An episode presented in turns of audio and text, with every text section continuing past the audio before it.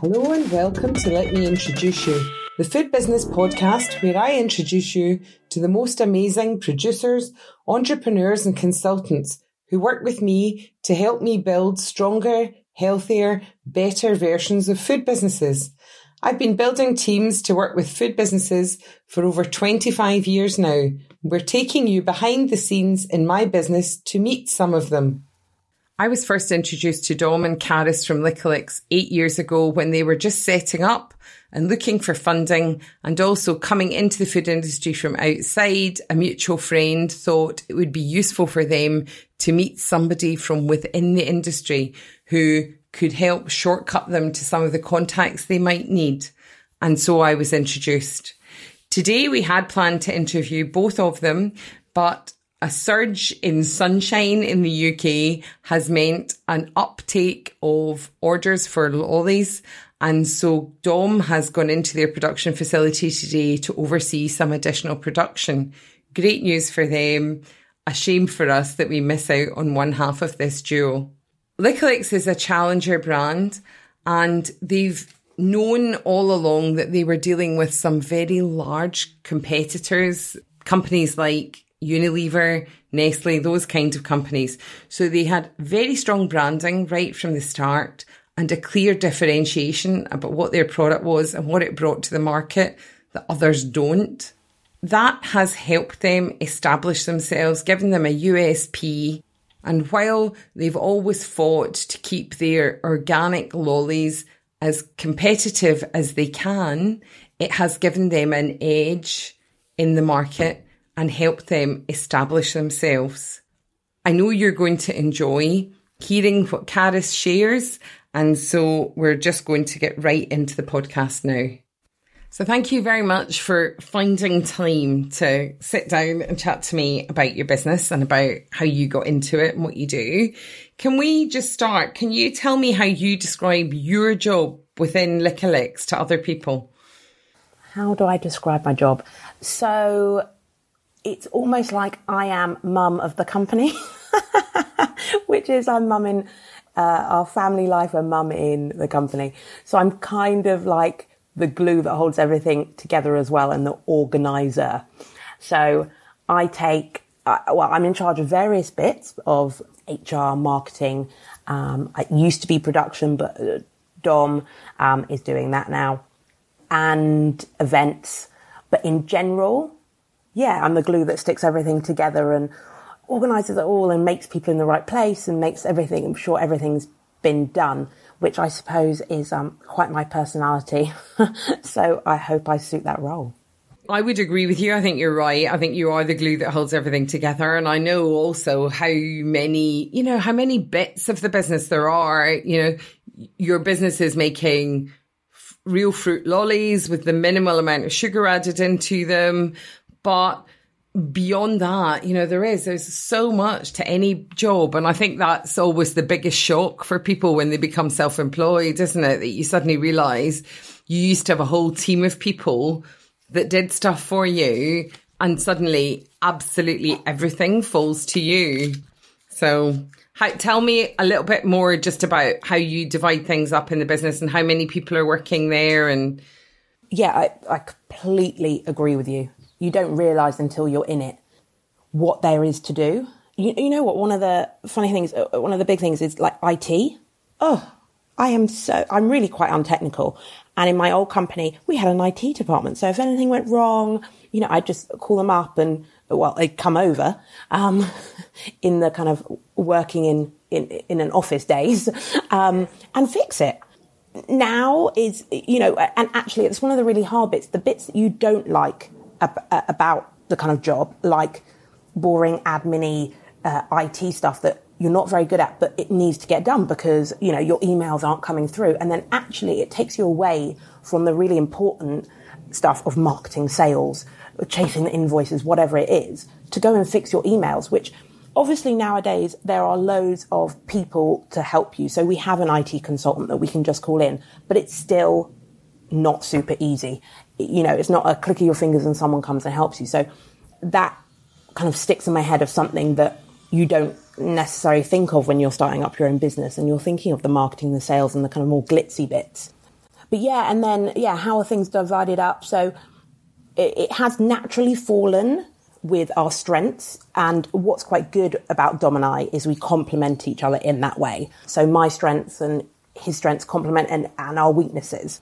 So I have come from a marketing design background and I'm very design led in, in general in my life. So all our branding and our packaging and our social media and our whole marketing campaign is, is basically me. And then we also have a marketing manager who I work with on that. And we're kind of that team that l- looks after the marketing side. Um, I'm also events. I'm really quite organized or since having kids, I feel like I'm not as organised because there's just too much going on.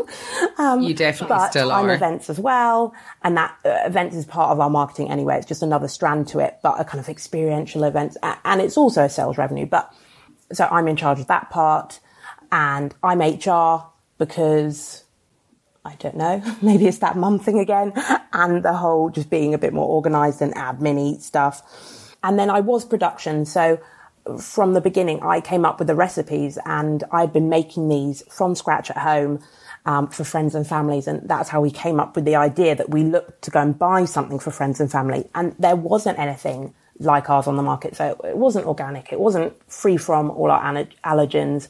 And it had a, a load of ad- additives and, and stuff in there. And we were like, you know what? I'm already making these. This could be a really cool business idea.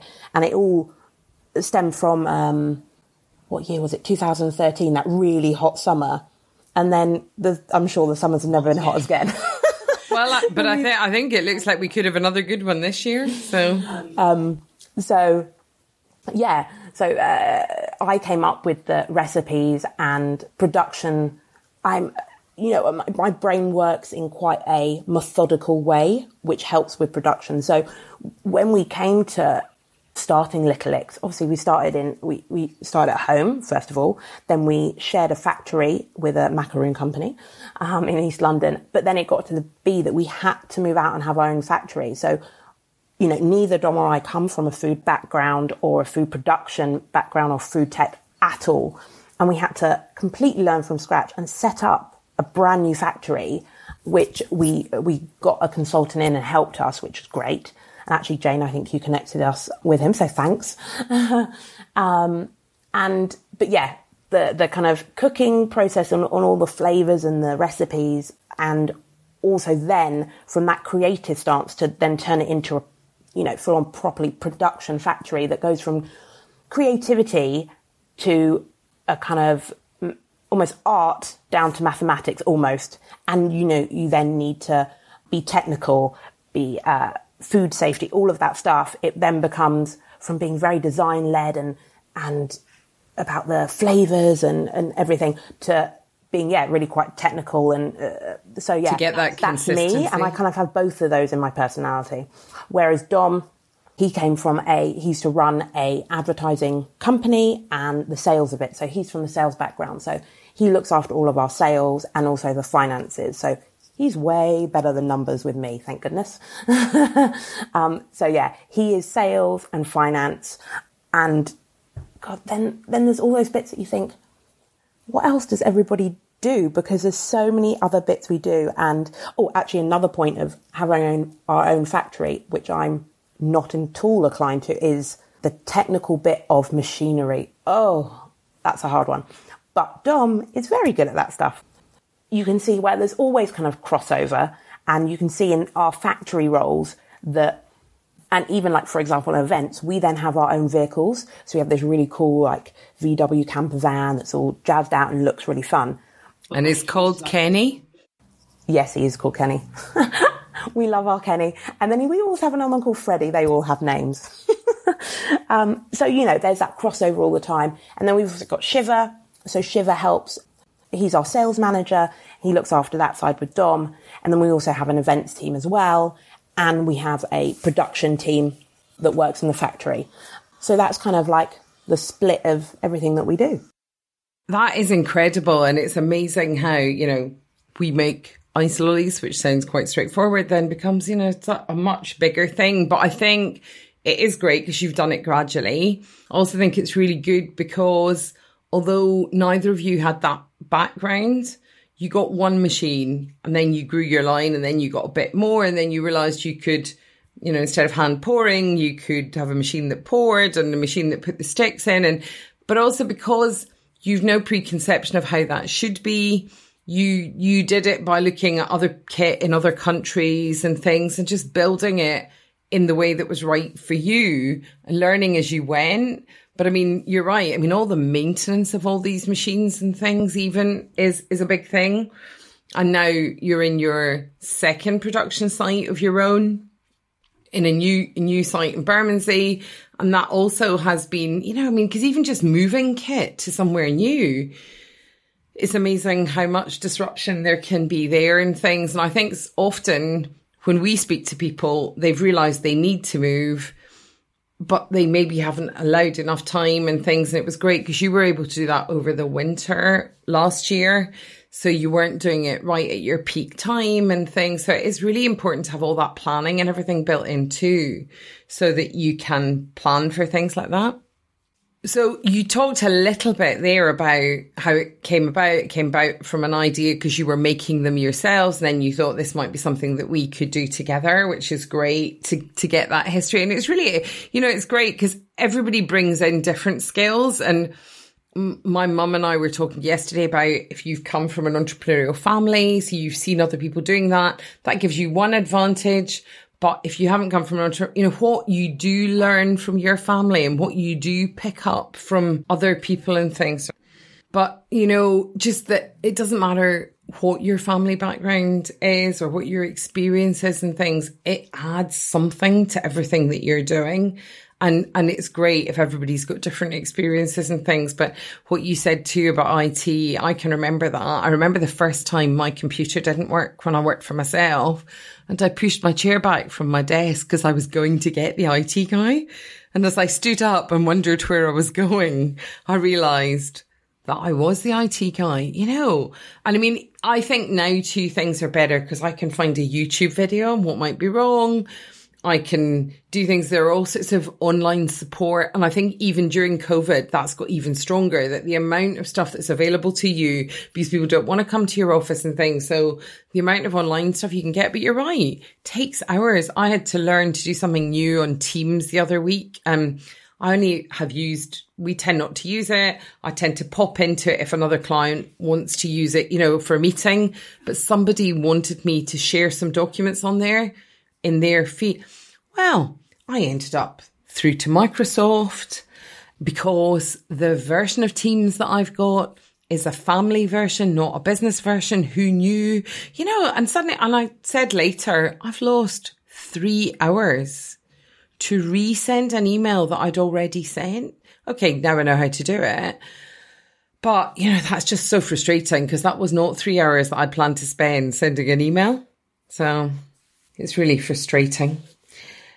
So, when you were growing up, what did you think working would look like? What were you thinking you were interested in? What were you thinking you were going to do? Right. What did I think?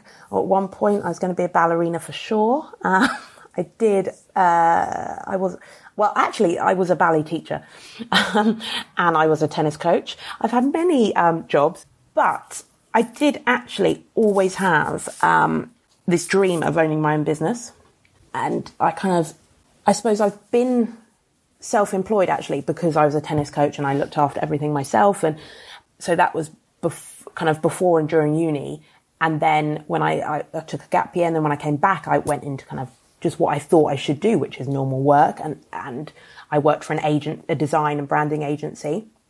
And and uh, I think you know unless you and I never had the idea of what I should do as a kind of a, a business, and by going through life and having what I'd call you know a normal job, then helped me realize and come across an idea for a business, but also not just the idea, but being able to execute setting up a company and running the marketing and the design. And for example, you know, working in a design agency, I didn't need to employ a design agency to do my branding because I already had a very clear vision and I'd worked in a branding agency for years. So I knew kind of, you know, what I wanted. So that was part of your skill set. Absolutely. Yeah. That's what I'd done for a job. so yeah, I had always had this dream, um, but I wanted to own my own business, and Dom was the same as well. He'd always had this idea that he wanted to, and I think sometimes it just comes by chance, and life goes in that direction. It's interesting, actually. I'd never really thought about this before, but what you said about your family background and what they did. So actually, my dad owned his own business, and my mum owned her own business. Dom's mum owns her own business. So, but I hadn't really thought about that actually until you just said that. So clearly I had this entrepreneurial family and experience and, and, and just, just the life around me that I could see that. So an expectation the fact that it was my dream, is it, it because that I saw that was actually normal life for, for me? I'd never really thought about it before, but I, I suppose that has had a massive influence.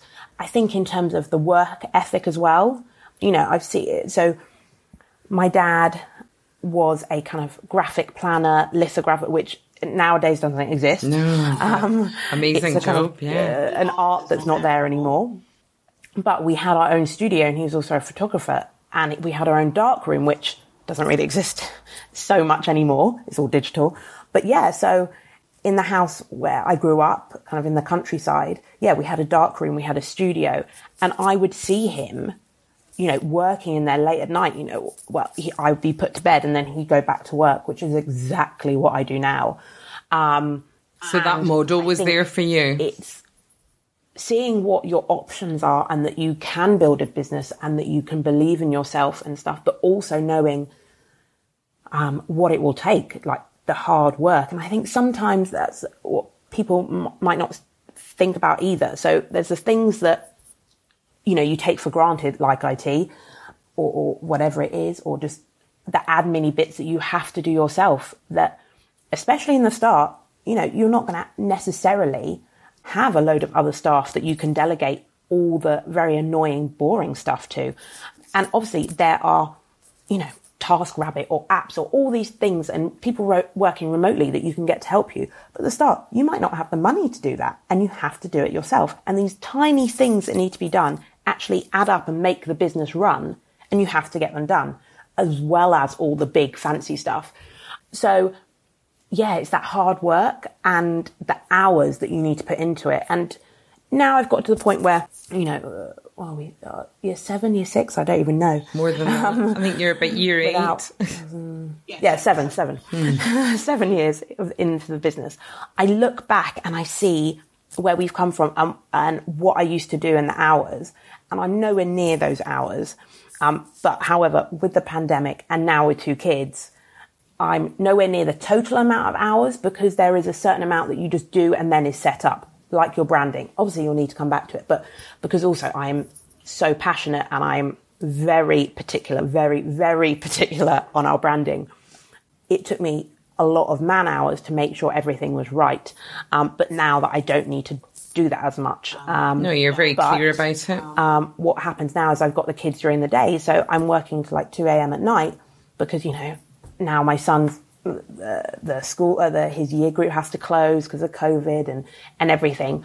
But I, so I'm doing all the longer hours, but not as many hours. But I love being able to be flexible with my family and everything and work when I want to work. So that's uh, you know that's a massive thing it's for a me. Huge bonus, um, isn't it?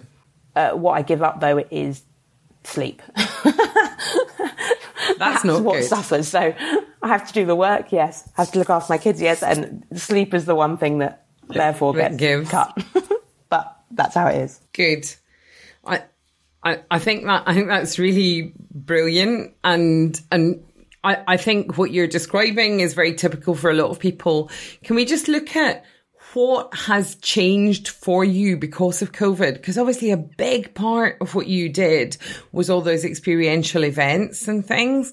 And then last summer, oh sorry, last spring when lockdown first happened, obviously everything shut for a period and then things began to open, but it was all the outdoor stuff and we had the amazing weather and things. So can you just talk a little bit about how, what, what has happened for you? Can you just describe to us the, the good and the bad of, of the last 15 months, really?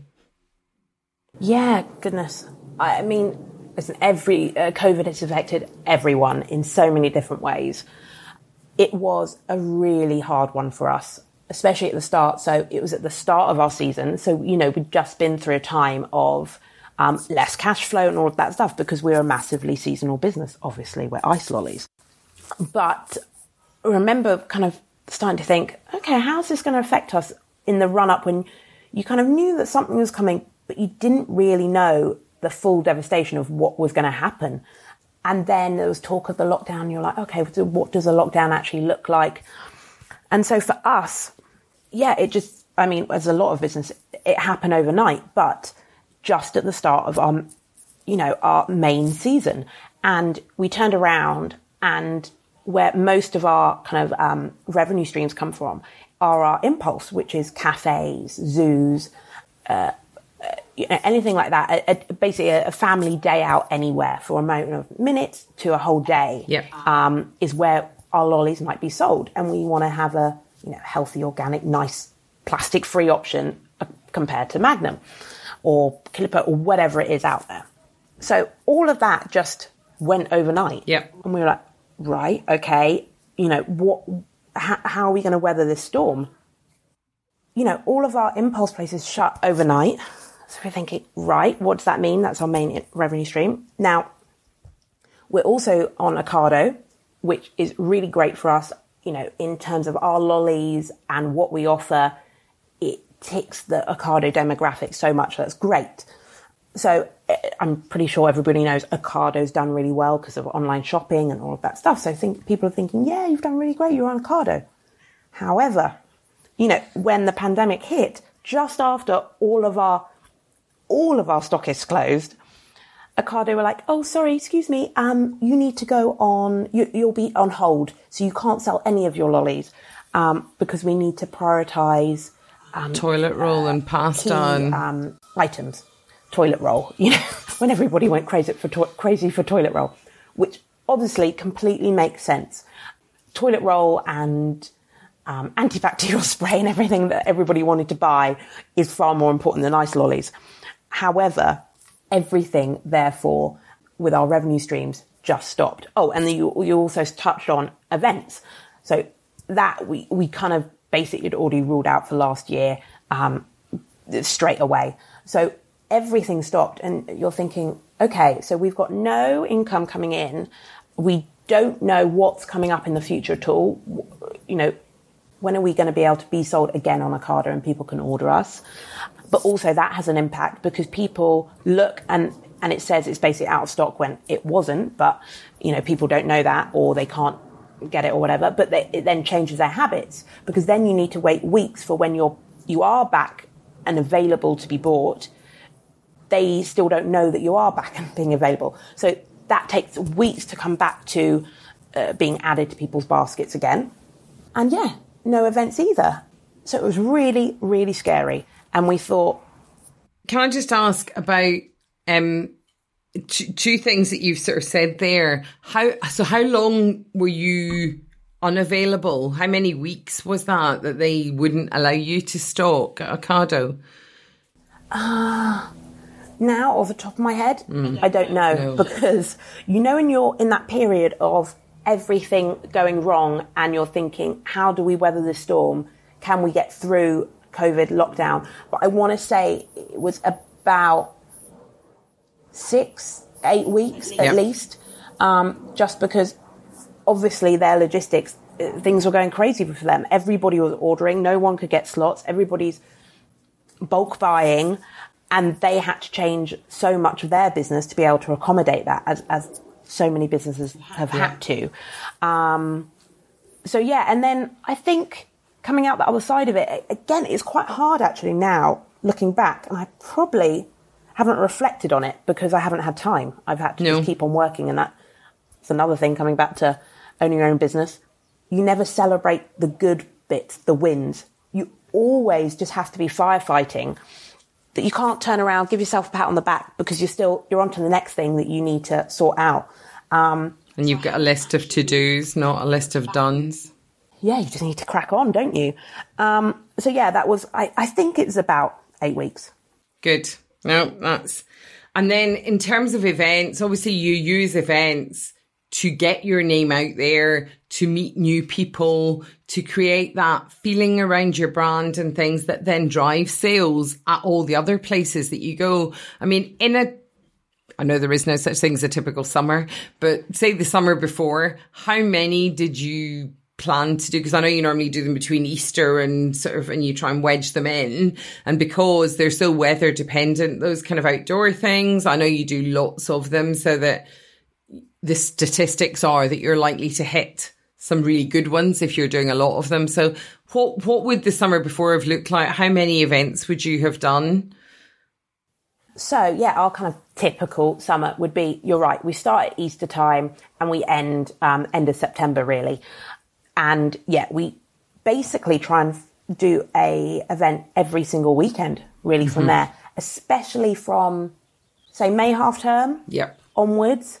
Um, and then come summer holidays or just before kind of um, uh, school summer holidays, we are back to back with big festivals. Yes. So, you know, a big festival, it then becomes very logistical um, because you have to sort out so many things and you are then on the road um, and camping yeah. for the festival might might be from say Thursday to Sunday, but because, you know, we're trading and stuff we have to set up, we have to break down, that is a Wednesday to Monday. So and then you're back on the road Wednesday again. Yeah. And it's almost almost back to back with your yep. big festivals. Yep. So it's, it's a really big undertaking actually. And so we used to do that all ourselves, but now I do have an events team because I physically can't get to the, no. events with the kids. Um, but we do still go and we take, well, not in COVID times, but no, but you were still going and, and taking them. Yeah. Good. So um, yeah, and, and and like you say, weather dependent, and we just try and yeah, statistically do as many as possible, and we know we're going to get rain, but then sometimes we get the absolute heat waves, which we love. That's the best one. Absolutely, ice ice lolly weather.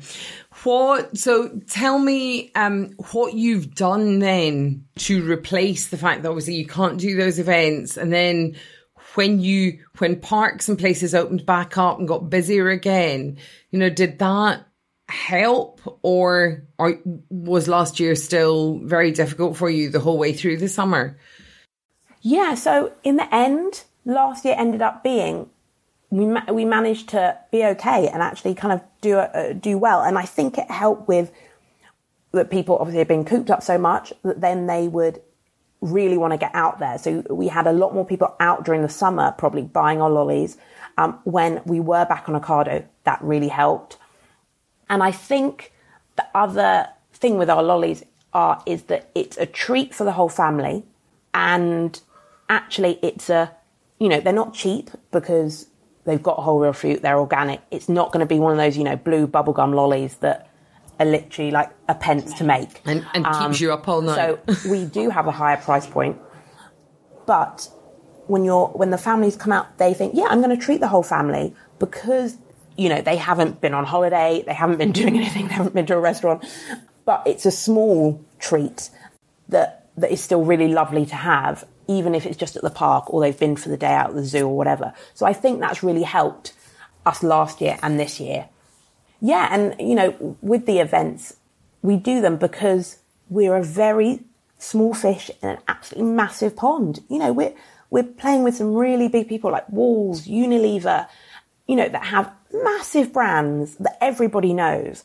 And we're this challenger brand that's trying to come in there with all the best intentions of plastic free packaging and, and organic and vegan and all these things to, and we did that because we want to be able to be available to every single person or as many people as possible. And so we do events to try and get to people in a way that, well, it's almost like experiential marketing because if they're at a festival, it's like being on holiday, or if they're at the park or something like that, that, or, um, you know, seafood festival, whatever it, whatever it is, a big music festival or a, or a food festival they're in a really good headspace because they're having fun with their family. It's like being on a mini holiday. And we are there to put a smile on their faces and give everybody this lovely snack and all of that stuff. That when they come back to Ocado or uh, the cafe or wherever it is or a whole food, a whole food shop, they remember our brand hopefully instantly because they've got all these great memories in their head that we've helped to build up with Kenny, our vintage VW combi, um, and our lollies at these kind of cool, fun events. And, you know, they're, they're experiential marketing, but you know what? They're a lot of hard work. There is so much planning before you're on the road, all the stock take, there's, you know, there's always problems going on. There's the weather. There's, so it's not a, an easy marketing fix. Do you know what I mean? Uh, well, there's also the spend, but it's just that time and energy it is to organise this. But I really hope it pays off. And obviously, we wouldn't keep on doing it if we didn't think we it did. So, but yeah, love events. I, I mean, I, I think I think that's really true.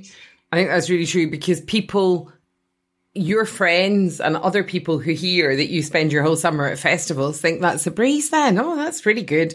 They're outdoors, just handing out ice lollies, talking to people, selling them, having a great time. But it is a huge amount of effort behind the scenes.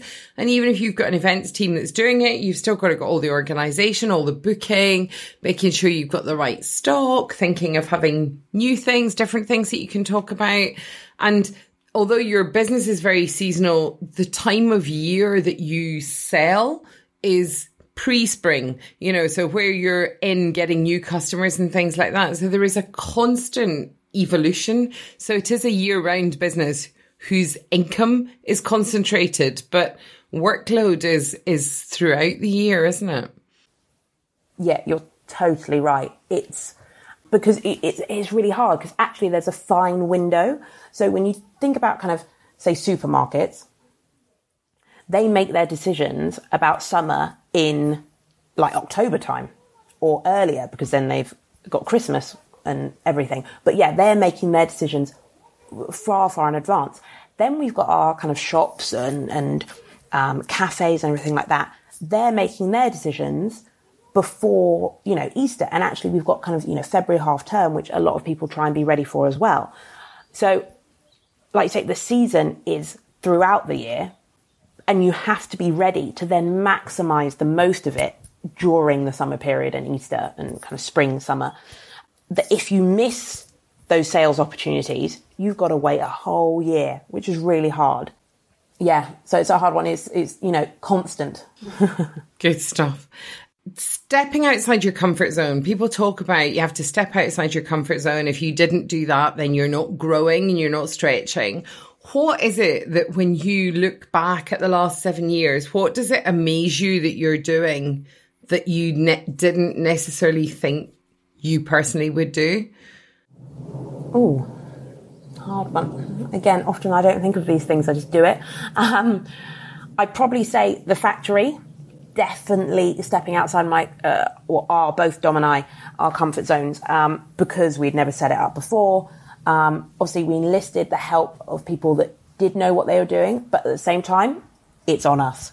So, just, yeah, the sheer machinery, the processes, the food safety, all the technical aspects are really hard. So, I, I think, yeah, that would be my main one, um, would be the factory. And then, secondly, would be money. You know, we're talking like a lot of money, cash flow, just, you know, it's a hard one because it's, you're always looking at, you know, can we afford this? Can we invest back in the factory, which we do a lot? So then you need, you know, will we have, if we invest now, will we then have the money cash flow wise during the summer and all of that? So setting up the factory and just money and finances, which is always the kind of the nitty gritty and can be very stressful similar but slightly different thing. Um, what is the one thing that you've learned about yourself now that you wish you'd known earlier in your life, even before your seven years doing this? What's the my goodness, Jane, you are asking me some hard questions. Oh, um, I know you've got the answers in there. It's about you, so I know you will. Uh, maybe the the resilience, mm-hmm. that you know, just overcoming problem after problem and kind of going back to this like you know you can't celebrate the wins because you just keep on firefighting you need to just keep on going. So i suppose i'm quite good at that um, and oh maybe managing stress which am i managing it well? Now i don't know with both the kids at home and the and, and everything. I feel very stressed but i'm quite good at managing stress i hope. Um, i am. I think i am. No i already knew i was good at juggling everything. So, and that's been a real skill, but that's good. And yeah, you know what? Oh God, cheesy, um, cheesy alert. But yeah, believing in myself and ourselves, and really, I think you know we can do this and going for it, and knowing that we can sort out whatever problems come, we can we can face it together. And that's where it's yeah, lovely so, too that there's yeah, two of you. Good, great stuff. Um, so obviously, I know that all the recipes and things came from ideas that you had and things. What have you eaten recently that has inspired you? What's been your most recent? Oh, that could be a lolly flavor or. Okay, this is where I'm afraid it's going to be a bit boring an answer, and so I have these moments, but then unfortunately it comes back down to reality, and then I can't actually make them. so, um, being organic mm. is one thing. It, it really does constrain us and what I can make because I can't source the ingredients as organic. In I, and I think it's it's a, we're in the middle of you know we're not a even a, a one tenth of a Unilever or whatever, so no. we can't meet the absolute you know massive container loads that I need to have as MOQ of mm. some stuff. For example, like I used to do a watermelon lolly mm. and it looked so cool. It had kiwi on the bottom, watermelon on the top. So it actually looked I can like remember watermelon. it. It looked like a slice of watermelon. However, I can't get organic watermelon. And I, now, before I used to process it and I used to cut all the watermelon and take the seeds out and, and puree it and all of those things. I cannot do that now because we're at the scale where we physically can't. But I'm also not at the at the point of ordering, you know, 15 tons of organic watermelon. So actually that's an, that's a different problem where I want to be really creative, but it comes down to kind of scale, organic possibilities of what ingredients I can get in. But also the other problem is, um, so we are free from all 14 top allergens, yep. which makes which it really brilliant. hard. So, you know, just finding stuff that I, uh, I, it's really hard to find a vanilla base because I don't use soy, I don't use dairy. And I've tried many things and we use coconuts, coconut milk instead of dairy. And I've tried many things, but I can't get a vanilla to work. It, it just doesn't hold with, with the coconut or, or, and I've looked at other options as well. But so it doesn't, it, it's, yeah, that's a hard one, but I just need to be more creative and think of how I can use fruit in other ways. So for example, we've got a mango raspberry and I think the mango and the, t- uh, the kind of sweetness of the mango and the, the, smoothness of it goes well with the tartness of the raspberries. And then we mix it in and it makes a swirl and stuff like that. So it's coming up with different ways to play with the fruit and the ingredients in Brilliant. that sense. Also, I have learned from events. That's another reason why we did events. Um, I used to have oh so many different flavors, and it was so cool. We also we did a book with so many mm-hmm. flavors. It's a great book. You give someone all the choice of all these cool, like we had a matcha tea flavor, which, oh, tasted gorgeous. We had a, my personal favorite that I've ever made is um, a peach iced tea with lemon, tea, and peaches. Oh, it's so good. We had all these different flavors. Can I have the strawberry one, please? People always come back to the one that they know. They want to see crazy flavors, but especially when we're doing events. They want to see crazy flavors on the board, but they don't choose the crazy flavors. So in terms of actual sales, we have been there. We have tested out all the cool flavors, but it's the standard flavors that people come back to. And the reason why they're the top flavors and winners are because everybody loves them. So our top flavors are like strawberry lemonade, which actually I love. I think it tastes so phenomenal the zing of the lemon, the strawberries, it just all comes together. And our simply chocolate, which actually, you know what? That's another proud thing, actually, thinking about it now. I love our simply chocolate lolly. And I feel I haven't come from a food background, but I've managed to make this chocolate lolly that is really creamy, tastes really chocolatey, and it has no dairy. And for someone that I feel, you know, if a whoever massive company can make a vegan lolly or ice cream, whatever, it's gone to a lab and a technical, you know, a food technician or many food technicians that have been through the process for years. And I've managed to make this um, chocolate lolly that amazing chocolate you know, lolly. And, oh, and when I get the emails or people come to me that I'm like, oh, my son has never been able to have an ice cream or a lolly before and he's just had yours because he's allergic to dairy, nuts, soy, you know, everything. I feel so, so pleased that I've managed to make that child happy and the family happy. So yeah, another proud moment there. Brilliant. Good. If you were talking to somebody who was going to start a business, a food business or any other business, what would you say to them to do early on? What would be your top tip?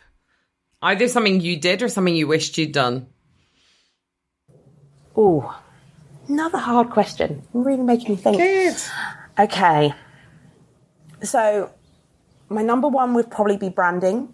Yeah. But as I say, I come from a branding background. I'm really passionate that your branding should look right. So, take the time to get it right. Really think what you want it to look like in the future. And I, I was very mindful of that because I didn't want to do something and then people start to be aware of the brand and what it looks like and then change it because yep. you don't continue that kind of brand following if you look completely different. So having that in mind, and I think if you go with your ideas in mind with your branding, you need to also have what you love, but almost, almost just important is what you don't like. And I am very, very specific. And I did this all over our marketing. So from the website to the branding to oh, anything. I'm buttoning it all down at the beginning. I like, you know, I'm really those small details. But look it up and be like, when you go to your designers and say, oh, "This is the website I like," you need to say what you don't like as well, so you don't get that yeah. back. And also, you're informing yourself in advance that you probably haven't actually thought about what websites you don't no. like, or you have, but you haven't bothered to note it down that you've noted it in your consciousness. Yes. That, oh God, I hate when it scrolls like that or whatever it is. So all those things. And as you're starting out, I think in general with your branding marketing, you should be looking at not just your sector, the sectors all over. So then you can bring it together and form the best possible thing that you can for, for you. Now, if you're not design minded, then yeah, do get some help in and uh, just in general as well. Uh, another tip, yeah the things that you are not very good at and not confident at, especially if it takes loads of time, then that's where you need to spend your money. So don't, uh, you know, right at the beginning, beginning, you might need to do everything yourself. But as soon as you can afford to and you know you've got value added there, you know, push that part of your business. For example, accounting. Oh my goodness. You know, we did that right from the beginning. So yeah. Great. Yeah. I agree. I mean, I think I suggested that you guys both read the E Myth Revisited, the Michael Gerber book at the beginning, which is all about when you have to do everything yourself, making sure you document everything so that you can easily hand it on to other people, making a list of the things you don't like doing. So as soon as you can afford to get other people to do things, you get them to them because A, you'll never do them as well if you don't like them. And also it just takes a lot of time and you've got to do the things that really that are easier for you to do. So I think I think that's all brilliant advice. If you were to sum yourself up in three words, what would those three words be? Three words. Oh. Hardworking. Definitely. Passionate. Superb. Driven. Creative. Definitely. I think those are 100%. my three words. But I'd like to come back and change them um, when I'd like, please. no, I think I think these are really good ones. You are definitely all of those. They they do sum you up, and it's hard to only have three because as an entrepreneur, we tend to have lots of lots of things going on, so lots of skills and things. So and just actually, because obviously Dom's not here, so yes. bit, but if I had to say for Dom, yes, and this is where we complement each other. So Dom, I would say dreamer or dream big. Mm-hmm. He has the ideas. Dream big, I would say. And then I'm the one that puts them into action. Brilliant. But, you know, so dreamer or, yeah. Um, and another two for Dom. Oh, it has to be passionate again, which I think is so important anyway. So I'm going to say that for both of us because to make it work and keep on going and go through all the hard times, you have to be passionate um, and resilient. Brilliant. Um, again, you need that as well. Great. I think that's fantastic. I'm sorry. I'm I'm delighted that Dom couldn't be here because it, he's only not here because he was so busy, which is phenomenal. Um, this was being recorded during that nice warm spell, and so sales and demand for product had really gone through, and so he had to get onto get onto the production floor and get that done. But it's lovely to have spoken to you and to have had some insight and just to have caught up again on on where you are seven years on. So thank you very much for giving us this time in the midst of homeschooling. Babysitting, taking in a supermarket delivery and a whole lot of other stuff. You've done amazingly well. And that's definitely, that juggling skill is definitely one of them, isn't it? So thank you and thank you so much, Jane. It's been really fun talking about the business and everything. And yeah, long may this lovely sunshine and hot weather continue, please. Brilliant. Yep, definitely. Thank you for listening to Let Me Introduce You, the Food Business Podcast. If you've enjoyed this episode, please subscribe in Apple Podcasts or wherever you pick up your podcasts and make sure you don't miss an episode. Please leave a comment to let me know what you enjoyed or connect to me at Jane Milton Food on Instagram or at Food Networking on Twitter. And if you found this helpful, we'd love you to tell other food businesses about it too. See you next time.